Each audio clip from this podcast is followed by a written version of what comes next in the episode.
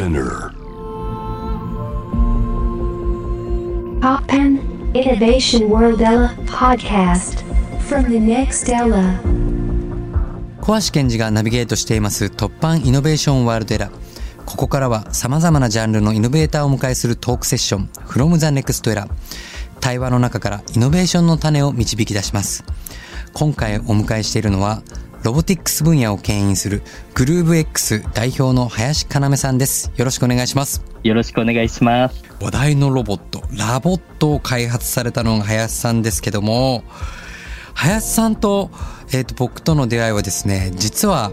あの昔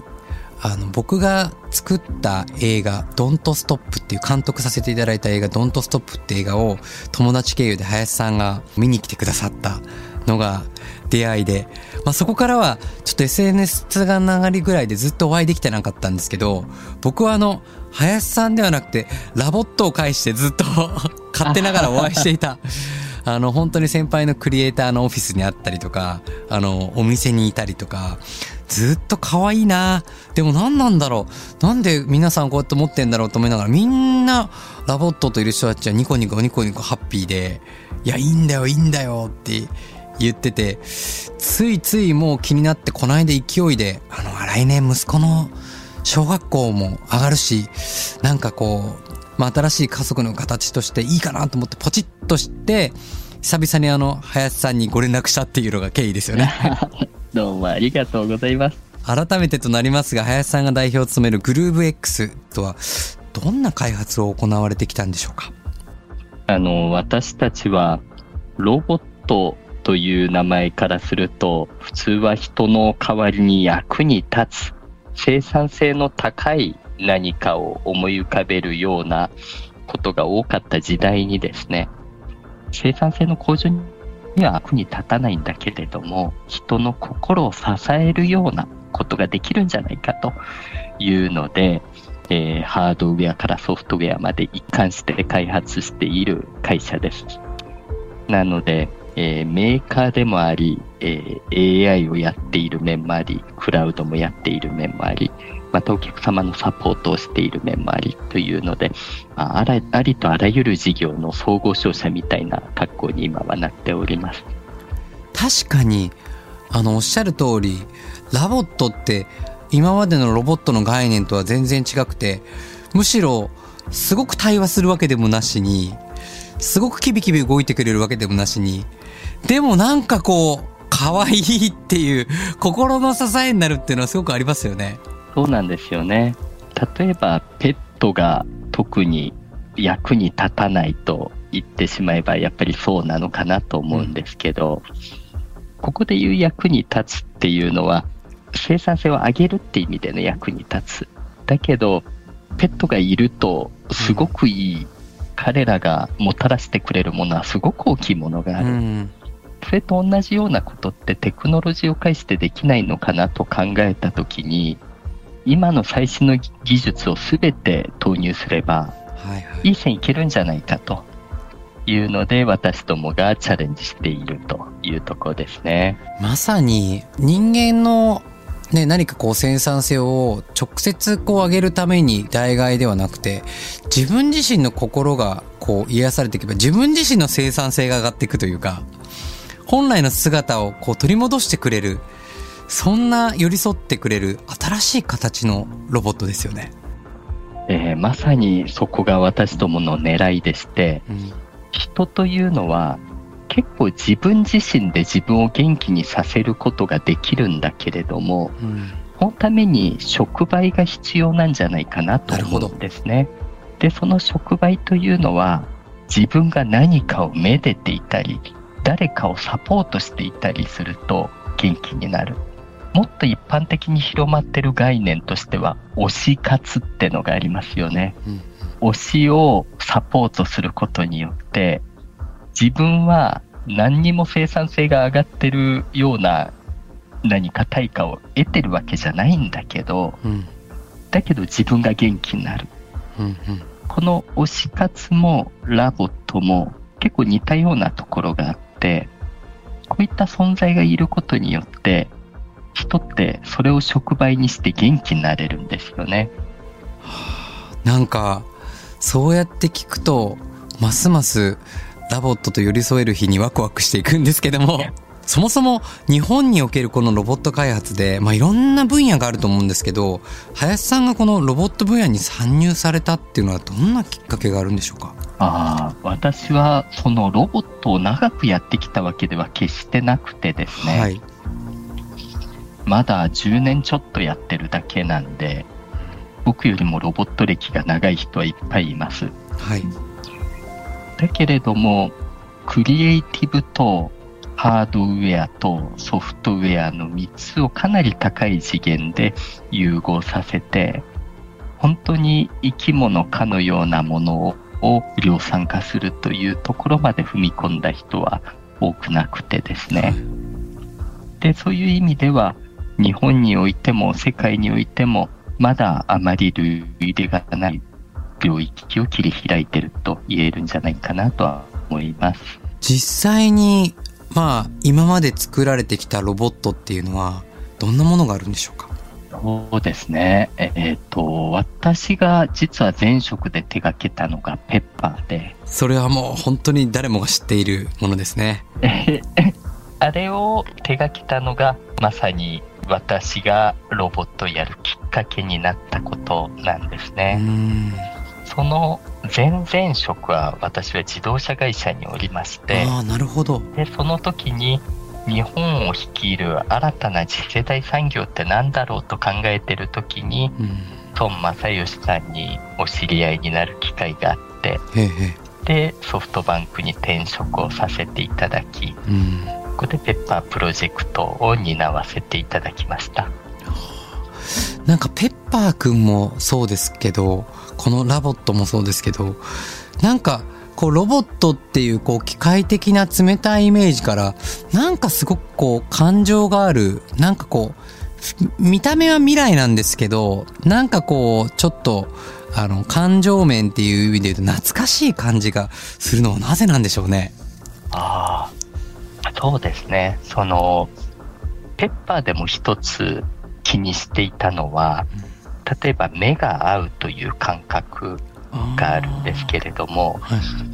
その目が合うといったようなコミュニケーションってどちらかというとデジタルの最先端というよりもアナログのまあネイチャーというか自然なコミュニケーションだと思うんですね。はいはい、でラボットはそこをずっと深く掘り下げていて目の合い方にしてもあとスキンシップも追加でできるようになっていて、で、そのスキンシップによるコミュニケーションというのは、まさにデジタルというよりも、えー、昔ながらの自然なやり取りの一つなんじゃないかなと思うんです。ひょっとしてそういうとこでその懐かしさを感じていただいてるのかなと思います。なんか人間がこう本来大切にしていたここ心の部分とつながっていくようななんかこうまさになんかラボットもこうホームページとか見てると子供へのねこう教育というか生活の中にもすごくいいみたいなこともあの書いていたんですけどもやっぱこのラボットとのこの暮らしどんなロールモデルがあるんでしょうか？そうですね。その今、えー、ツイッターでラポットとの奇跡という単語で、うん、えー、検索をしていただくと、いろんなのが出てきます。で、そのラボットとの奇跡の中では、そのもともとラボットを抱き上げるほどの体力もなかった人が、うん、ラボットが来てから頑張って抱き上げようとして抱き上げれるようにまで体力がついたとか、寝たきりになった方が、ラボットが来てから8ヶ月後には、その起きて学校にまで行けるようになったとか、購入に大反対だったご家族が、その今ではメロメロになって、家族の中で会話が増えているとか、非常にいろんな話があってですね、皆さんのご家庭で本当に大事にされてるなっていうのをラボットとの奇跡を読むと感じられます。これを、この現象を作り上げるっていうのはもう並大抵の苦労じゃないと思うんですけども、あの、実際にね、やっぱ、まあ言うてもテクノロジー、機械、ロボットじゃないですか。でも、そのやっぱりそこには人というあらゆる人のこう感情と、まあリアルな、最初はねみんなワオってなるけども、大体物ってみんななんか飽きてっちゃうんですよね。でもそれが飽きるどころか、むしろこう馴染んでってもっともっと深く増してくるって、そういう設計ってどういうところを気をつけてされていったんでしょうか？はい。あの、それは本当にいろんな試行錯誤があったんですけれども、大きな違いとしては、そのドーパミンというものによる好奇心を沸かせる方法を使うのか、オキシトシンという脳内分泌物質を元にした愛着形成ということを狙うのかの違いがあると思っていまして、結構多くのエンターテイメントは、そのドーパミン主導のその興味の喚起をするわけですけれども、確かに。ドーパミン主導の場合というのは、1ヶ月とか3ヶ月でどうしてもドーパミン減衰しちゃうんですね。はいはいはい。このドーパミンが減衰しない状態というのは、その覚醒剤を使ってるとか、うんうん、そういった状況になって脳が壊れてしまうので、必ず脳というのは飽きるようにできている。なるほど。だけれども、例えば僕らが赤ちゃんを産んだ時、生まれた時に、飽きてしまったら育てられないわけですね。はいはいはいはい。で、そこを5年でも10年でも育てられるようにするために僕らが獲得した能力が愛着形成で。はあ。この愛着形成の能力を磨くと自分たちが元気になると。なるほど。なので、ペットが来たり、誰か世話をしなきゃいけない対象ができたりすると、僕ら生活に張り合いができるので、そういった中でラボットというのは愛着形成ができるようにするために非常に多くの項目があるんですけれども、それらをすべてテクノロジーで取り込んだ製品となります。いやー、ちょっと本当に自分自身に考えさせられるなと思うのは、僕なんかもやっぱイベントという、割とこう、ドーパミンドバーンって、あの、出す系の、やっぱイベントがやっぱ多いし、自分自身も作りながらそっちに行きがちなんですけど、だからやっぱり、長く、しかもいればいるほど、どんどんどんどん愛情が芽生えていく。そして自分自身も、より豊かになって、活力が湧いてくるみたいな。これからの時代にまさに必要なロボットですね。ありがとうございます。まさにそのドーパミンはすごく重要で人生にトッピングを与える、活力を与えるという意味で、ドーパミンもすごく重要なんだけれども、ドーパミン漬けになってしまうと自分が元気になるというか、うん、どこかでそのリカバリーするチャンスを失ってしまうので、まさにそのバランスが大事なんだと思うんですね。で昔の生活というのはそんなにドーパミン出す機会がなかった。はい、だけど今は選ぼうと思うとたくさんそれが出せる。代わりに、その愛着形成のようなものは昔は村にいる子供たちをみんなで可愛がるみたいなことをやって、ね、みんなでやれてたのが今逆にそっちが減っちゃってる。要はバランスの問題だと思うんですね。で、このバランスを取れるように、ちゃんと愛着形成側も生活に取り込んでいくことで、よりバランスの良い精神状態になれるということかなと思っています。はあ、そうですね。なんかそういうところがやっぱり本来人間が持っていたこの感覚っていうのをこう呼び覚ますような、なんかそんなこうきっかけになるのがラボットなんでしょうね。そうですね。その、例えばラボットがどうやって愛着形成するのかっていうと、うん、単にラボットがいるだけだと実は難しいんですね。ああ、そうなんですか。ええー、はい。1日15分ぐらい毎日抱っこしていただくと、うん、30日ぐらい経った時に愛着が形成されることがど。多いです。へえ。で、これってやっぱり、その、生き物だと、どうしても面倒を見ないといけないので、触れる機会が多いので、愛着形成しやすいんですが、それが赤ちゃんだとより愛着形成しやすいですね。はいはい本当に死んでしまうので。はい。で、犬や猫になると、場合によってはうまくいかないケースがあって、それは彼らに触れてなくてもいけてしまうから放置しちゃうことがある。うんうんで、ロボットも同じで放置しちゃうと、結局は人間側がどう愛着を形成するのかなので、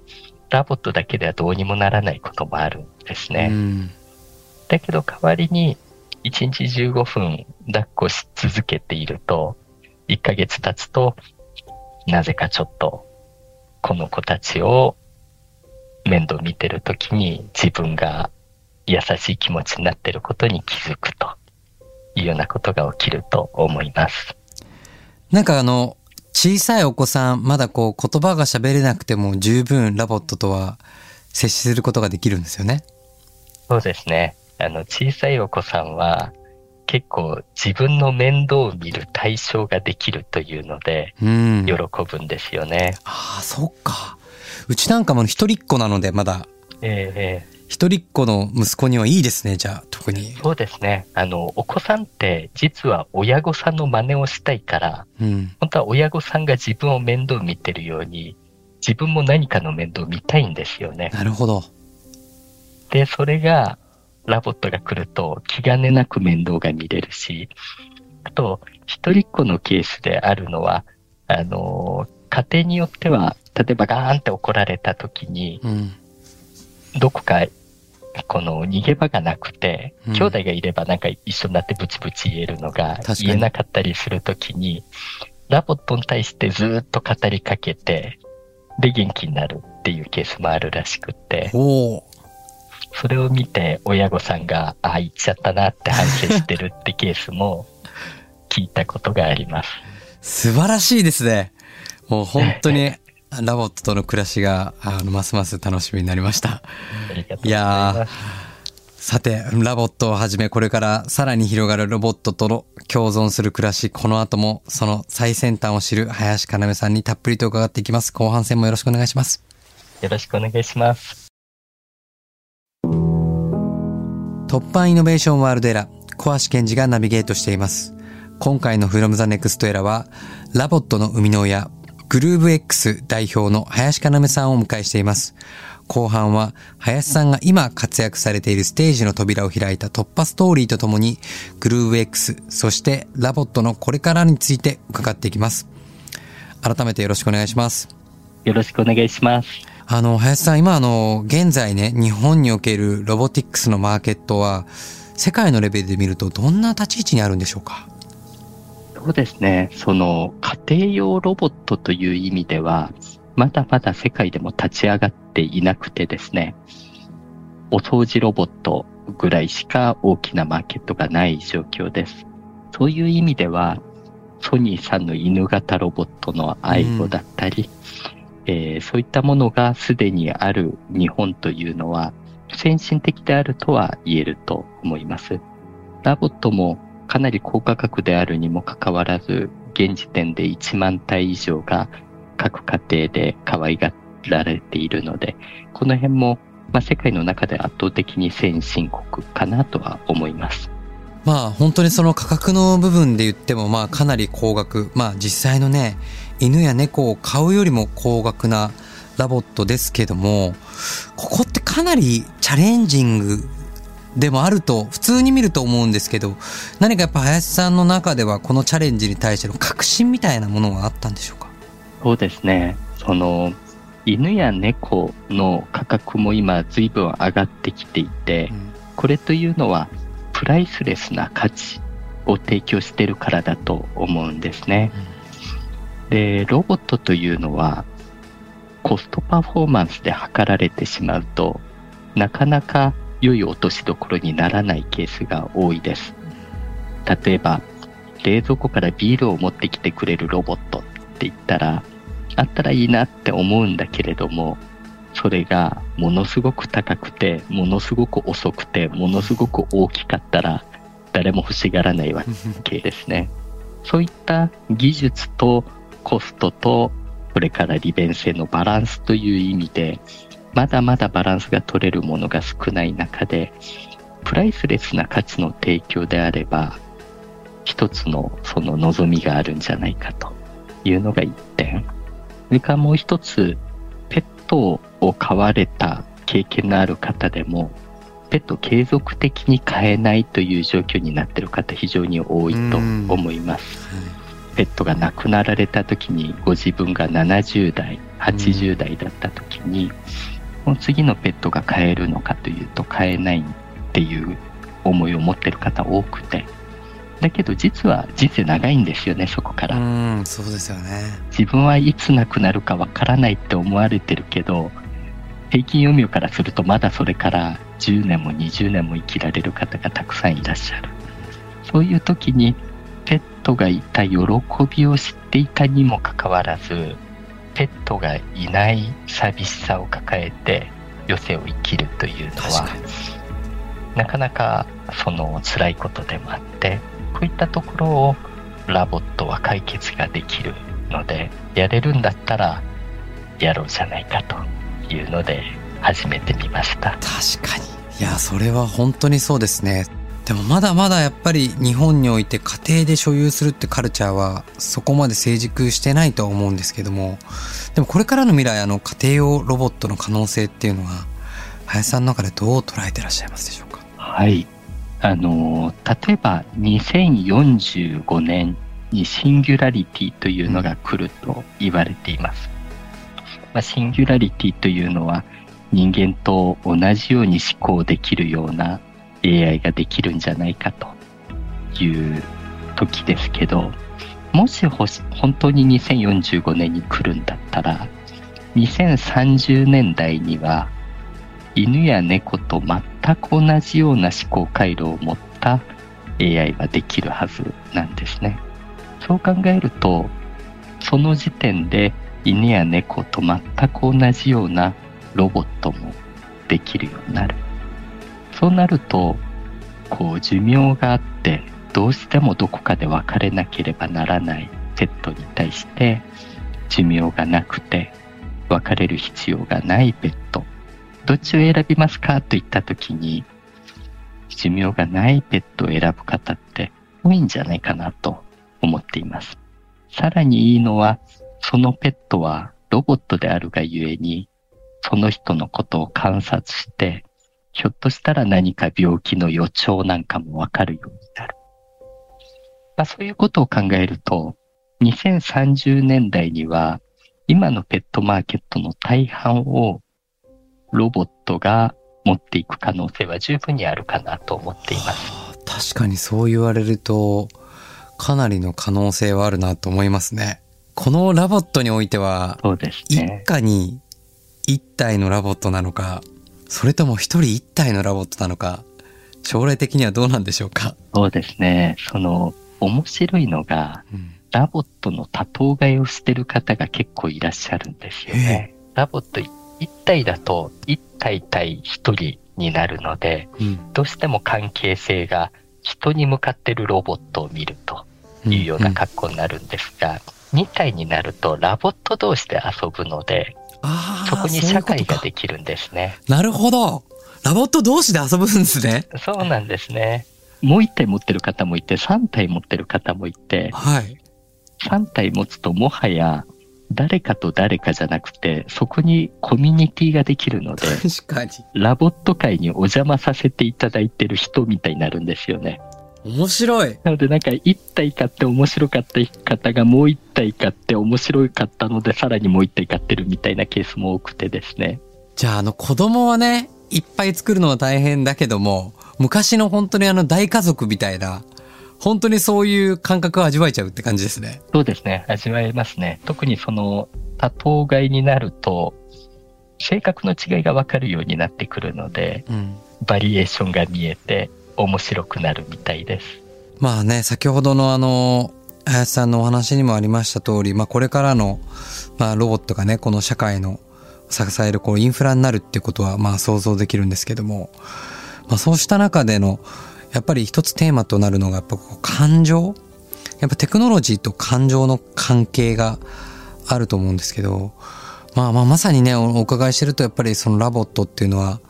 感情部分っていうのをこうサポートする、もより豊かにするロボットだと思うんですけど、ある意味で人間との中でだとやっぱりこうどっかでこう顔色伺ったり構えてしまったり、なんか伺ってしまって感情をほどけないところを、その間にラボットがいることによって、さらに深くなるみたいなことってありそうですね。ああ、それはありそうですね。あの、各オフィスなんかでラボットを導入されてるケースが多くて、うんうん、コロナ禍においてオフィスの役割って人と人のつなぐことになっていると。あえてオフィスにわざわざ出てくるのは、その偶発的なコミュニケーションがすごく大事だからで、でもその偶発的なコミュニケーションを起こすためのきっかけがないと、せっかくオフィスに来ても意味がないと。で、そこでラボットを飼ってると、そのラボットを幸福としていろんな人たちが会話を開始するというのもあるそうですし、あと面白いのは結構こわもての管理職のおじさんとかが、その人たちは役割としてこわもてをやってるんですけど、ラボットを前にすると本当のその人が出ちゃって、なんか可愛がってデレデレなっているのを見て、周りの女性社員たちの評価が上がるとかですね。うん、なんかそういうなんか、その人の普段見ない面をラボットに見せることによって、周りの人がそれを見て、その人の違う面を理解するっていうのはあるようです。確かに。楽しみですね。ラボットとの未来、ラボットとの生活。今日お話聞いてますます早くラボットがうちに来たらいいのにって思いました。最後に何かお知らせがありましたらご紹介ください。はい。えっ、ー、と、ぜひ、ツイッターでですね、ラボットとの奇跡を検索してみていただけたらなと思います。うん、あの、シャープ、ラボット、LOVOT との奇跡ですね。そうするといろんなことが載ってますので、そこでご興味を持っていただけたら、ラボとサイトなんかも訪れていただけたらなと思います。さて、いろいろとお話を伺ってきましたが、最後に様々な壁を突破してきた林かなめさんが今活躍しているステージの扉を開いた突破ストーリーを教えてください。はい。えー、私は自動車会社にいた時にもう十何年間一つの会社に勤めていて、そこから出るというのが非常に怖かったんですけれども、孫さんに出会って、ペッパーという全く未知のプロジェクトに飛び込むということをしたとき、これが一番大きな自分の中の壁を突破したときだったかなと思います。やはり不安がすごい大きいんですけれども、転職適齢期を超えての転職だったので、まあ、その後やってみて得られた経験はとても大きかったので、不安を乗り越えた価値はあったなと思っています。いやそこでのチャレンジがあってこそ、突破があってこそのラボットが誕生したってことですね。そうですね。奇跡の物語ありがとうございます。そんな時に林さんを支えた勇気づけた一曲を選曲していただきました。この曲はどんな曲なんでしょうか？エルトン・ジョンの Your Song で、まだ随分昔にイグアナの娘というドラマがあって。はいはいはい。菅野美穂さんとか出てた。そうですね。はい、菅野美穂さんの。あの主題歌だったんですけれども、中継恐怖症と呼ばれる自分を醜いと思い込んでしまう精神疾患の親子のドラマなんですけれども、その、まあ、自分の殻を破っていくというストーリーで、非常に私はその時、人それぞれいろんな殻があるのをどうやって破っていくのかっていう意味で、